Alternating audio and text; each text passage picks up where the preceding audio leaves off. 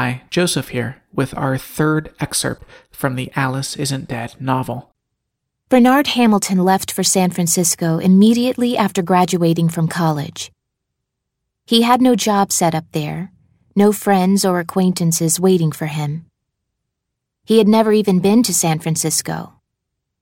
But youth is the time for great leaps of faith, and so he packed everything he owned into his Corolla and started the drive from Connecticut because he believed that to experience America is to experience its distance. He called his mother every night because she was worried he would be murdered, and he was willing to humor her silly fears.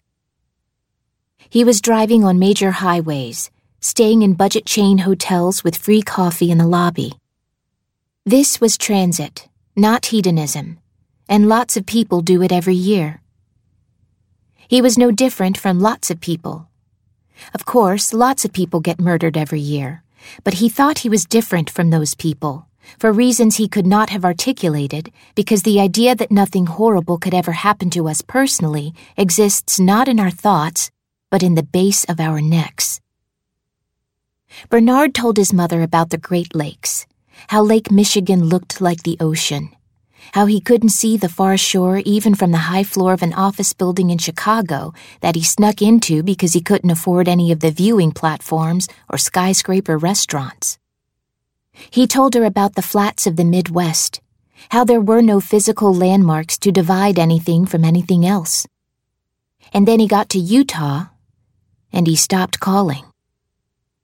His mother contacted the police the first night she didn't hear from him but the police told her that they weren't going to look for an adult man because he hadn't called his mother. But she was right. Because he was dead and shoved into a bush in the parking lot of a budget chain hotel with free coffee in the lobby, and his body wouldn't be found for four days. There is some version of the world where he made it to San Francisco, grew lifelong friendships there, found a career, found a partner, grew old, but that never happened in our world, which is a sadder, emptier place.